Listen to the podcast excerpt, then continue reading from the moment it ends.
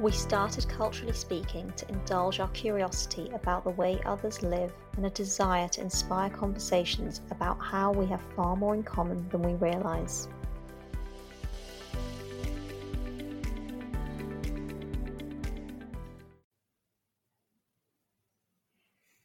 This week, we heard from Nelson and his story of how murder, rape, poverty, and abuse in his early childhood didn't stop him becoming who he is, and how he's gone on to have a loving family and a, built a multi million dollar business empire. So, Janice, this was quite the story. Um, what was the most memorable part of it for you? I mean, what wasn't?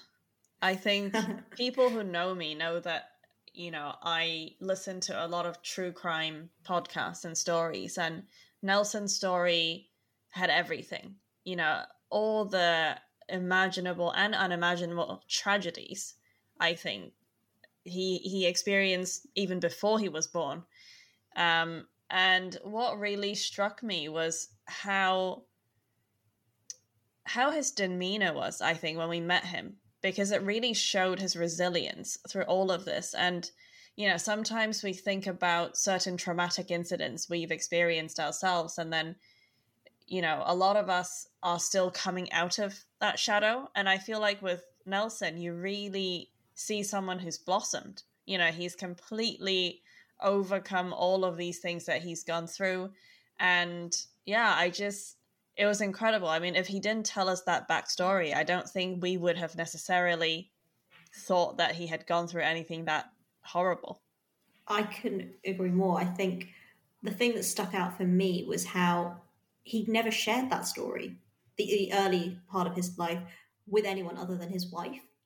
And he said, really, that only came out at a later stage. You know, he wrote the book, he now shares his story and he uses it to inspire other people. But that shame perhaps that he felt around you know, the circumstances that surrounded his early life he didn't let that define the rest of it. Um, and he is proof that you can break the cycle and you can architect and design the life you want no matter how it's necessarily started. Um, what did you learn from nelson's story? So I was reading recently, I think, someone who was telling their own story about, you know, surviving cancer. And it really resonated because in Nelson's story, right, we talk about not being a victim, but being a survivor.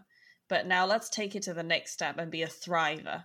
You know, that's what I read. And I think Nelson's story really embodied that. And is really encouraging that you know someone humans are really tougher than we think we are i think. And if we can have that mindset you know of course if you are dealing with something traumatic or tragic if you need therapy or any kind of other you know process to recover by all means do that.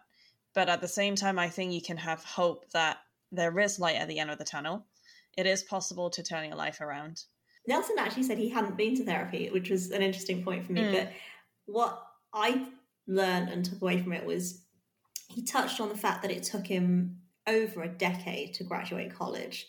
And it was really not about necessarily how fast you move towards your goals, but really the intention behind them. Because I imagine taking a decade to get a college degree or a university degree, and as we would say in the UK, that's pretty tough going, right, with everything else that he was probably building and, and going through. He was in the Air Force at the time as well. And having perseverance in your goals, you know, you, you don't get success overnight. It happens slowly and gradually, and not everybody's journey looks the same. Hello, I'm Carrie. And I'm Emily. And if you, like us, are slightly on the nerdy side and have an interest, fascination, or musing for anything historical, then we have the podcast for you. Our podcast, A Nice Cup of History, takes a historical event, place, or person and delves into the facts, fictions, and myths surrounding it, all whilst enjoying a nice cuppa or sometimes something stronger. Each week, we finish with a special segment we call Ridiculous Deaths, which looks into the absolute bizarre ways some people have died or survived and what we can learn from them, such as why alcohol and sailing should never go hand in hand on a moonlit night, and why bridges and butts don't mix. We are listened to globally, which blows our minds. So if you have any suggestions for topics for us to discuss, please let us know. So, come join us on Spotify, Apple Podcasts, iTunes, iHeartRadio, Stitcher, and pretty much anywhere you can get your podcasts from. And Let's get historical. If you like the sound of that, why don't you also go check out our friends over at A Nice Cup of History? Because we love their podcast too.